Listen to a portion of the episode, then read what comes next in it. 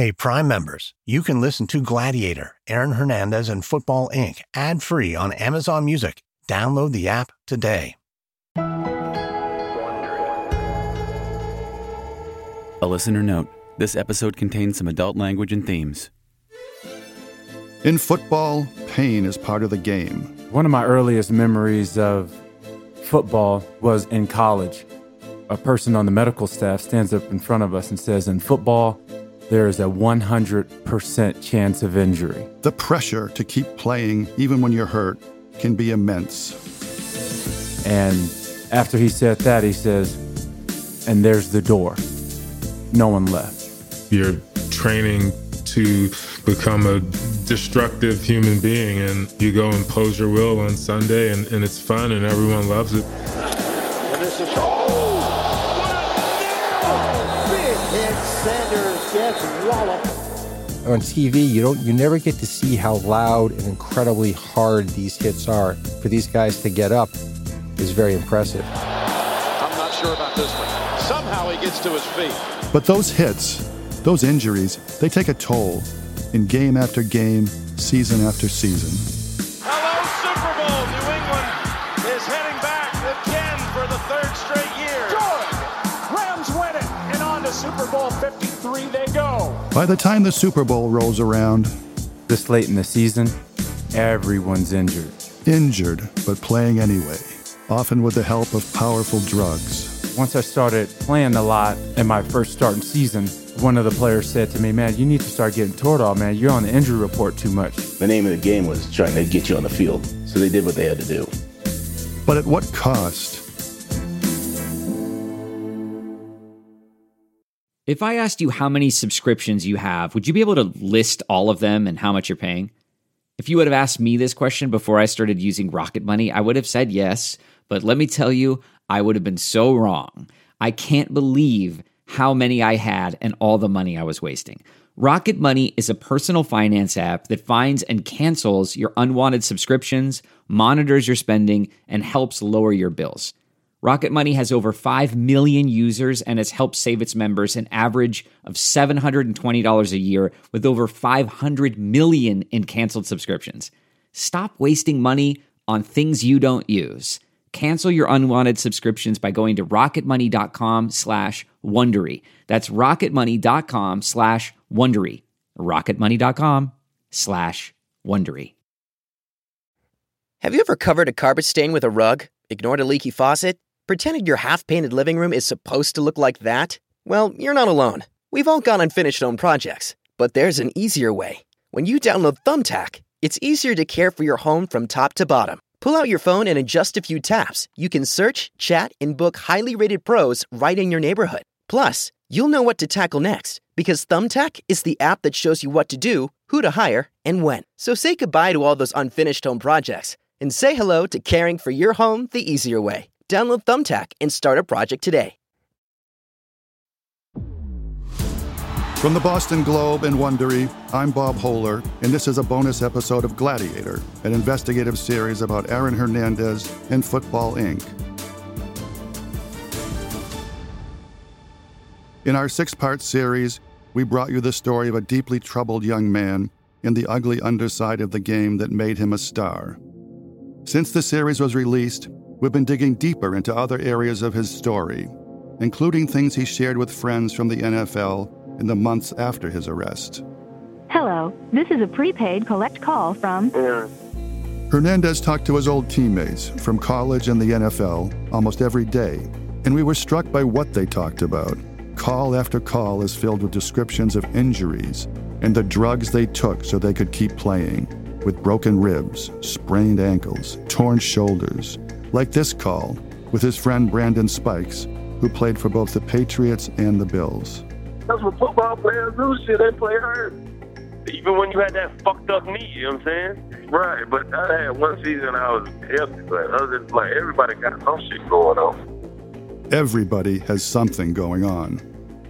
We've talked before about the long-term consequences of head injuries and CTE, but it's not just head injuries. In his short career, Aaron Hernandez learned what pro ballers do. In fact, ask almost any NFL player, any retired player, coach, or team doctor, and they'll tell you the same thing. In football, at that level, almost everyone is in pain almost all the time. Aaron Hernandez was dead by the age of 27. Over the course of his life, he grappled with some of the long-term physical effects of his time in the game. But other former players we spoke to lived for much longer after they retired. It's so omnipresent that it's a factor you can't consider. You just know that you'll deal with it, and so will everyone else. Eugene Monroe played 7 seasons in the NFL, for the Jaguars and later for the Ravens. In terms of injury and recovery, you're in a constant pain state because you really don't have an opportunity to ever recover from any injuries that happen while you play football. And for a lot of these guys, that leads to chronic health issues later on. In 2013, the Washington Post found that nearly 90% of retired NFL players were in pain on a daily basis, and that they attributed that pain to football. And there's also this. Retired NFL players are 4 times more likely to abuse opioids than the general population. It's the culture. Are you hurt? Are you injured? That's the famous question. If you're hurt, then you can play through it. If you're injured, you have to come out. Brandon Lloyd played 11 seasons in the NFL as a star receiver. He says that's just how it is in college football and in the NFL. You get hurt and you keep playing if you possibly can. The problem is, if I come out, then someone else takes my spot, and then I may not get that spot back. What if that player has a few good games? What if that player has a good rapport with the quarterback? You know, these are the questions that would go through my mind when it came down to being injured. And so we have to play. There's also outside pressure to get back in the game, some of it from coaches like Bill Belichick. Lloyd played in the Patriots for 1 season under Belichick. In my case, I had a severe groin strain going into maybe the second game of that 2012 season in New England. We were going into Baltimore, and I received the lecture from one of the position coaches that said, you know, you're new here, and Bill really admires players who play through pain.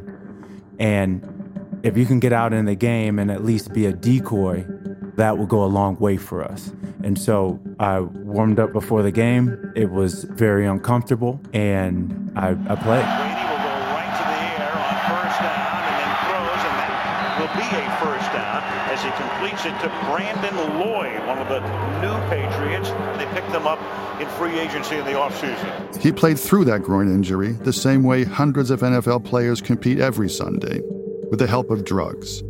Sometimes just high doses of over-the-counter painkillers like Advil, Aleve, or Tylenol, but also often with another more powerful drug called Toradol. Toradol is basically injectable Motrin. It's an injectable anti-inflammatory medicine. Here's a great drug that has a lot of the pain-relieving capabilities of a narcotic without any of the addictive or side effects. You know, it has a few, you know, potential for a little bleeding or something like that, but it's a relatively safe drug. Thomas Gill was a team doctor for the Patriots for years, including while Hernandez was on the team. For most of that time, he was the head physician until he left in 2014. He was one of the guys you see run out onto the field when a player goes down to check whether he has to come out of the game or whether he is okay to stay in. And behind the training room doors, he was also the guy giving the players drugs, like Toradol. A lot of players lined up to get Toradol before every single game. It'd be the proverbial T train, the line to receive the Toradol injection in the glute. You can play games with torn ligaments and fractured and broken bones with the Toradol shot. You know, if that pain function is shut off, then you can still perform. It would be the players who are involved in the most contact. It's the offensive linemen, the defensive linemen, next is the linebackers, following them's the fullbacks, following them's the running backs, then it's receivers and DBs. It's the guys that are receiving the most contact in front, needing it the most. I did it before every game, and I remember sometimes I had to do it before practice when I was trying to wait till after the season to have surgery. You know, you get the Toradol shot, and you can go from feeling miserable and not knowing how you perform that day to feeling like Superman, you know, ready to run through a wall. The Toradol is a career saver. I needed it. It prolonged my career. But Toradol has also been found to cause serious internal bleeding and kidney problems, including kidney failure. Around 2011, advocates for NFL players began to sound alarms over the potential long-term effects of the drug. Then, a group of retired players sued the NFL, alleging that Toradol masked the severity of concussions and other injuries they got on the field, and that they were not informed of its potential dangers.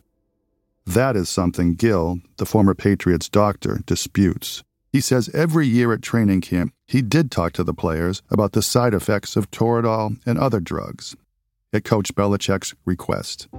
And he says he told them his policy, that he would not give preventative Toradol, but that he would give it to players who were injured or in pain. But again, first let us explain the risks and benefits of Toradol, potential kidney side effects, liver side effects, the potential for bleeding.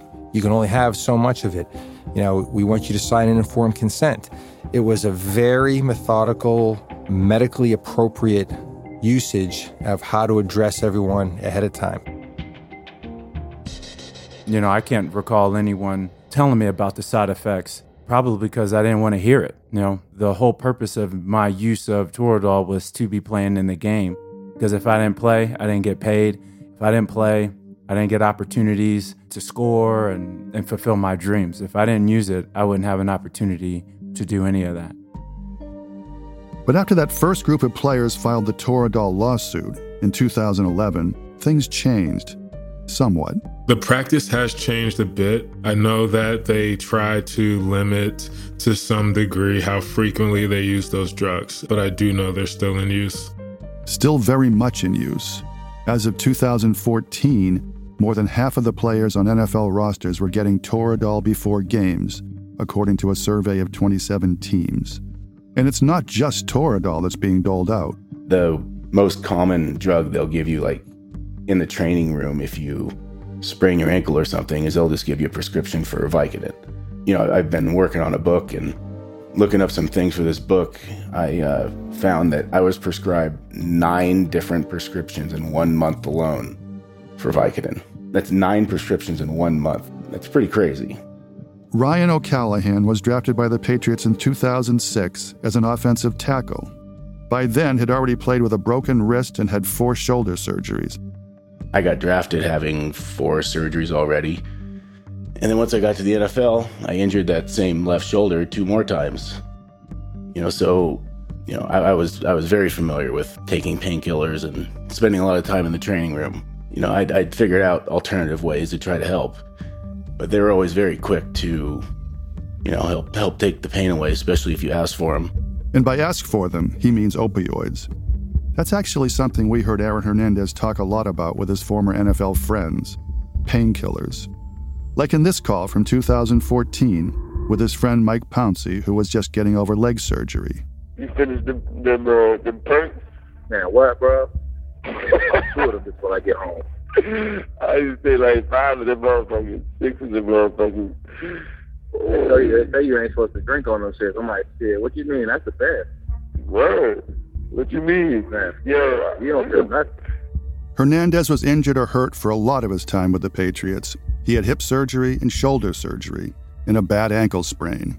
He missed 10 games in 3 years because of his injuries and required more medical attention than most of his teammates. The motherfuckers started giving me a re-up on that when I had my ankle shit. They gave me them perks. I was in motherfucking meetings, head all the way at my knees. They talking about, yo, you can't be taking these no more. Hernandez and Brandon Spikes also talked about just how easy it was to get opioids in the NFL. Perks and Vicodins and shit, you gotta find a sickness and shit to get a Vicodin sign. They used to pass it out on the plane and shit. Yeah. Brandon Lloyd, who played with Hernandez on the Patriots in 2012, remembers that too. How team doctors would pass out pills on the plane.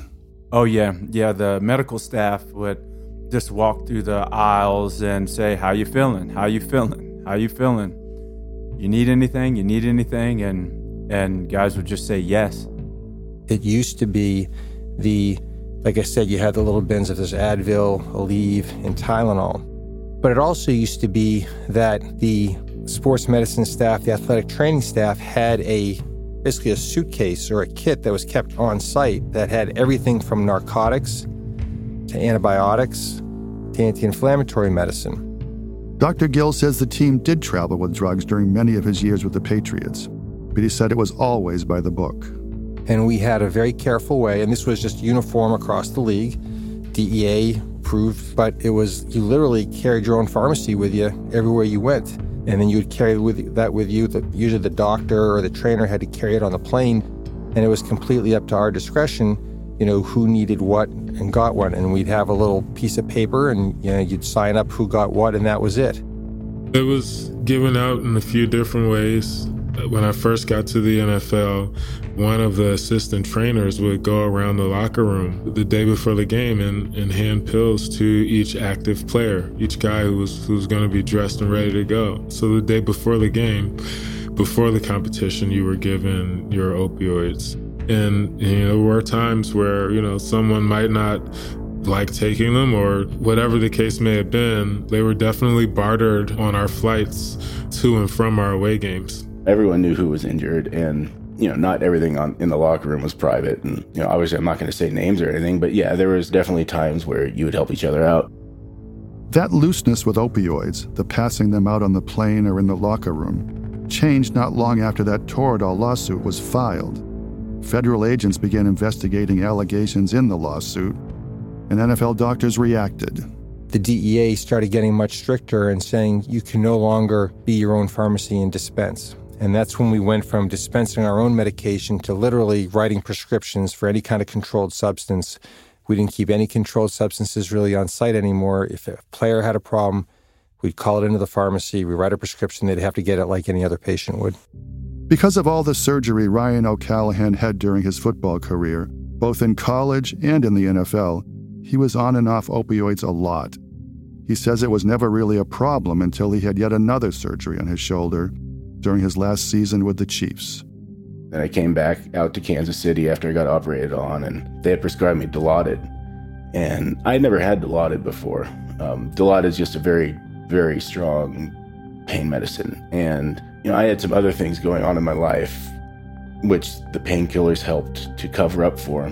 But that led to an addiction, and it got way out of hand for quite a while. I was spending a lot of money and you know, looking around trying to get painkillers from different people, and I even went to an outside doctor. And you know, if you tell someone you're an NFL player and you're in pain, you know, here's a report from my last surgery, and you tell them, oh, I can't tell the team exactly how much pain I'm in. You know, you can easily manipulate a doctor to give you what you want, and that's what I did. Given the amount of pain he was in, and given the NFL's rules, he says opioids felt like his only option. They wouldn't let you smoke marijuana or anything like that, so, you know, but they'll let you take all the painkillers you wanted. So, you know, I had to do what I had to do.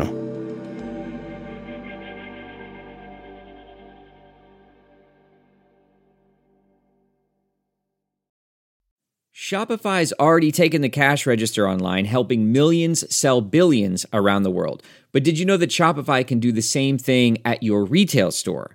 Give your point-of-sale system a serious upgrade with Shopify. Shopify is the commerce platform revolutionizing millions of businesses worldwide. With Shopify, you get a powerhouse selling partner that effortlessly unites your in-person and online sales into one source of truth. Track every sale across your business in one place and know exactly what's in stock. Do retail right with Shopify. Sign up for a $1 per month trial period at shopify.com/Wondery, all lowercase. Go to shopify.com/Wondery to take your retail business to the next level today. Shopify.com/Wondery. Considering a master's in forensic science but juggling family and work, the University of Florida Forensic Science Online Graduate Program is your solution. Tailored for working pros, this entirely online program fits seamlessly into your schedule. Crafted with FBI and law enforcement input, the curriculum equips you with skills to elevate your career. Join over 1,500 graduates who earned their master's since 2000. Specialize in forensic toxicology, DNA and serology, forensic drug chemistry, or create your plan with an MS in forensic science. Advance your career with a master's. No need to rearrange your life. It's online, interactive, and built for professionals like you. No GRE required. Network with forensic pros globally. Ready for the next chapter? Join the world's largest forensic science program and alumni network at forensicscience.ufl.edu/Wondery. Your journey begins at the University of Florida.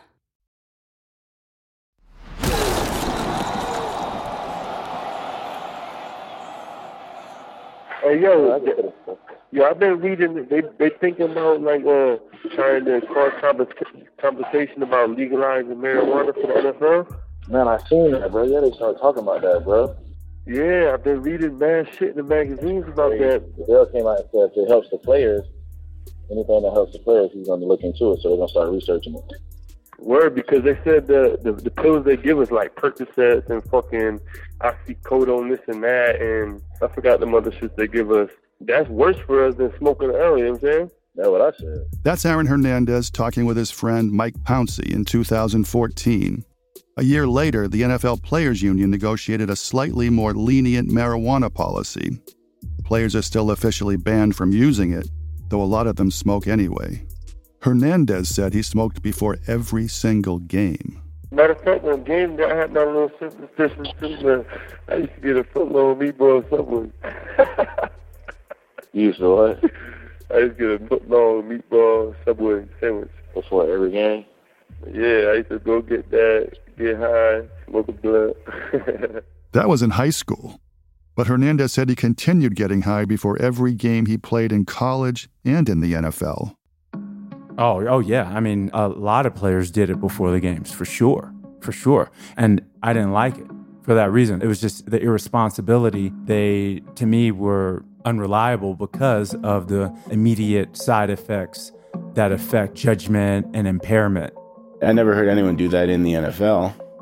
It must not have been very good weed if he was able to play at a high level stone, but yeah, I mean, I guess it's possible. Ryan O'Callaghan says he never played a game stoned, but he says he did smoke on off days, during his college career and parts of his NFL career too, mostly to help manage his pain. I went to Berkeley, so I started smoking marijuana probably my third year at Cal, and a lot of guys did. A lot of guys on the team did. And they started this kind of crackdown drug testing. But they gave us the option of entering this program called Safe Harbor, where you just had to tell a team psychologist that you were smoking and you were trying to quit. And you were basically, your name was taken out of the hat so you wouldn't get called for a drug test. So I entered Safe Harbor and basically was allowed to smoke all I wanted. I was basically always recovering from some sort of injury in college, so that really helped. I was never addicted to painkillers in college, but I took them right after surgery, but that was about it. But I smoked marijuana. Then he got to the NFL, where players are tested for marijuana. The test is only once or twice a year, and it's usually around the same time, in the spring, before the season starts. I knew that was coming, so I prepared for that. So I got to the NFL, got to New England. My first year there, I don't think I smoked that much. And then you find out about, you know, their drug testing policy, when they do it, the repercussions if you get caught, and that turns into a big drawback. Players who test positive multiple times for marijuana can be fined or suspended without pay. But for the most part, players who want to smoke have figured out how to get around the testing. Hernandez himself actually talked about a friend who helped him beat a test. And once players have passed their test, they can typically smoke without getting caught. We ain't got our test yet, bro. This the time they start doing it, but I ain't got mine. You know, the tackles got their shit the other day. For most of his career, O'Callaghan did what Hernandez and his friend Marquise Pouncey talked about doing. He'd stop smoking around the time he knew the test was coming. He'd take the test, and then he'd start smoking again. And it worked until 2009, his first year with the Chiefs, when he got caught. And then that puts you in a 2-year program where you get tested up to 5 times a month, I believe it is. And if you then test positive again, you get suspended for 4 games, and then the team finds out. And for a guy like me, that could have been the end of my career if something like that happened. So that's why I couldn't smoke weed anymore, which led to taking more and more painkillers. And more painkillers, which eventually led to an addiction. adults shouldn't be punished for using cannabis, especially adults that benefit from it, like athletes who can, use the combination of healing and, pain relief and inflammation reduction and a number of other things, the reduction of anxiety. I mean, there's so many things that athletes can benefit from without taking pharmaceutical drugs that come paired with side effects that also diminish performance on the field. Eugene Monroe says he never smoked marijuana when he was playing in the NFL, even though he was often in a lot of pain. I started taking painkillers after my first surgery in college when I hurt my knee, but really that just coincided with the surgery. And from there, I was on a pretty consistent dose of anti-inflammatories pretty much from then throughout my career. By the end of it, I tried to eliminate those anti-inflammatory drugs because they, were causing a ton of gastrointestinal issues. So I started doing things a lot more naturally, which is also what led me to cannabis. Monroe says he started researching cannabis while he was still playing. And the more he learned, the more convinced he became that it was better than the other options out there, like opioids. So in 2016, he became the first active player to speak out publicly and urged the NFL to end its ban on marijuana, at least in states where it's been legalized in some way. The NFL and athlete population in general experiences injuries on a rate that, in one season, a person who doesn't play NFL football, they might live 16 lifetimes or more before they have that amount of injury and pain. So it's certainly a different arena of pain, and one that's more constant and perpetual, and one that, requires a different approach to manage that pain other than opioids. The pain isn't going anywhere, but it needs to be managed somehow. And opioids is not the answer. But Thomas Gill, the former Patriots team doctor, says cannabis is not the answer either. If you take the NFL out of it, do I think there's a role for cannabis medically? Absolutely. With regard to the NFL, do I think there's a role for cannabis? Personally, no. Right? Absolutely not. There's no injury, I think, in football that happens that for a player that's on the active roster that would require cannabis, first of all. Secondly, again, it is a non-performance enhancing drug. It's the opposite. It's going to be disenhancing drug. It would negatively affect performance by taking cannabis. So I personally do not think it has a role in the NFL at all. Monroe disagrees, so much so that now that he's retired, he's gone into the cannabis business. He's now a partner with Green Thumb Industries, a company that grows and sells medical marijuana. Statistically, it's curbed opioid issues to the tune of 25% in states where it's been legalized for medical use. And some states, like Illinois, have been even more progressive in allowing opioids to be replaced by cannabis. So if you get a prescription or recommendation that you have opioids, you can now get cannabis in its place. It's significant. Especially when you think about that statistic again, that retired NFL players abuse opioid pain medication at 4 times the rate of the general population. Gill acknowledges that there is an opioid crisis among retired players. If you ask me, do I think there's a problem with retired players? Absolutely. These guys hurt. But Gill says he doesn't think that has anything to do with the way NFL doctors are prescribing opioids. I think opioids are a bigger problem in other sports than football, but I personally never saw it in the NFL. I think his comment is really so far out of touch with reality, it's baffling. I mean, an active player is nothing more than, a retired player who hasn't retired yet. The game's going to end for him. He's going to retire and be in that same position, so it's all related. Monroe, O'Callaghan, and Lloyd are all retired now, and they all say they're still in pain, that they still feel the effects of injuries they suffered in the NFL every day. I'm actually on disability through the NFL. Pain's just part of my life. I have to live an active lifestyle or I'll hurt. I have to continue to run and lift and stretch or my body will hurt. knees, neck, back, shoulders, hands. I mean, you can really go through it and find nowhere that there's not something going on.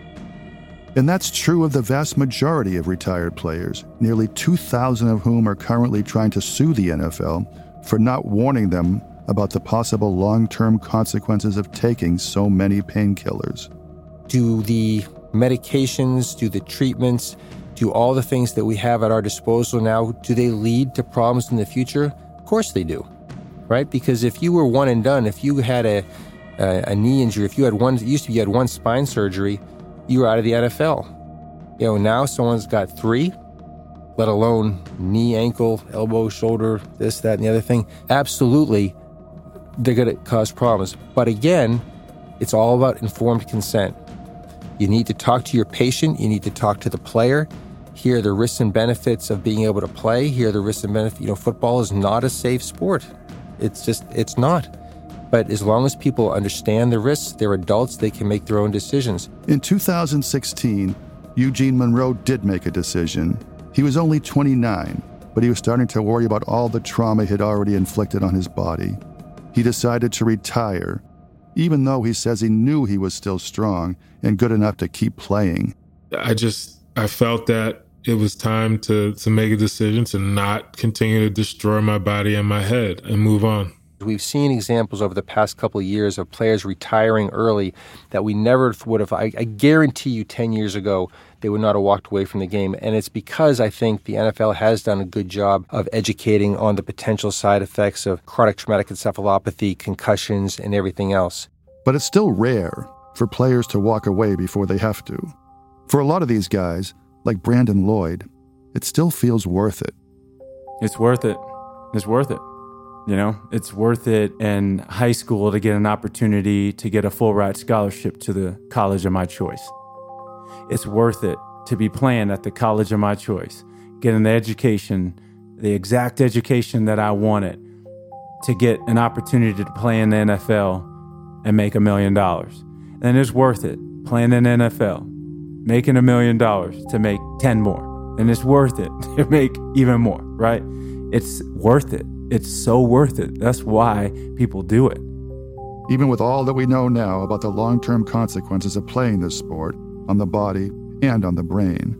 But with fewer young people taking up the game, will future generations of players feel the same way? Good evening and welcome to the NFL Draft. What is it like to hear your name called? You know, something I've been dreaming about as a kid. It's like a dream come true to me. He's a big hitter, and wow, that's how you make a name for yourself in the NFL.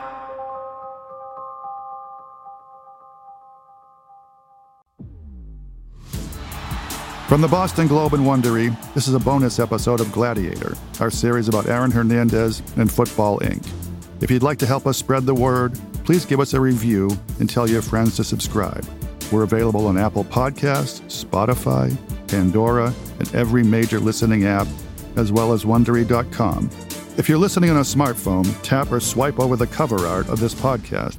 You'll find the episode notes, including some details you may have missed. You'll also find some offers from our sponsors. Please support our show by supporting them. And thank you. You can also read the original print series of Gladiator at bostonglobe.com/gladiator. This episode of Gladiator was reported and hosted by me, Bob Hohler, and written and produced by Samantha Fields. Andrew Ryan of the Boston Globe Spotlight team provided additional reporting. Thanks also to Globe editors Janice Page and Patricia Wen. The audio engineer was Marcelino Villalpando. Executive produced by George Lavender, Marsha Louie, and Hernan Lopez for Wondery.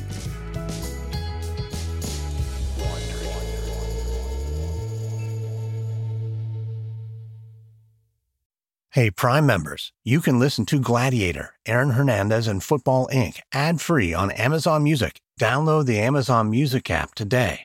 Or you can listen ad-free with Wondery Plus and Apple Podcasts. Before you go, tell us about yourself by completing a short survey at wondery.com/survey.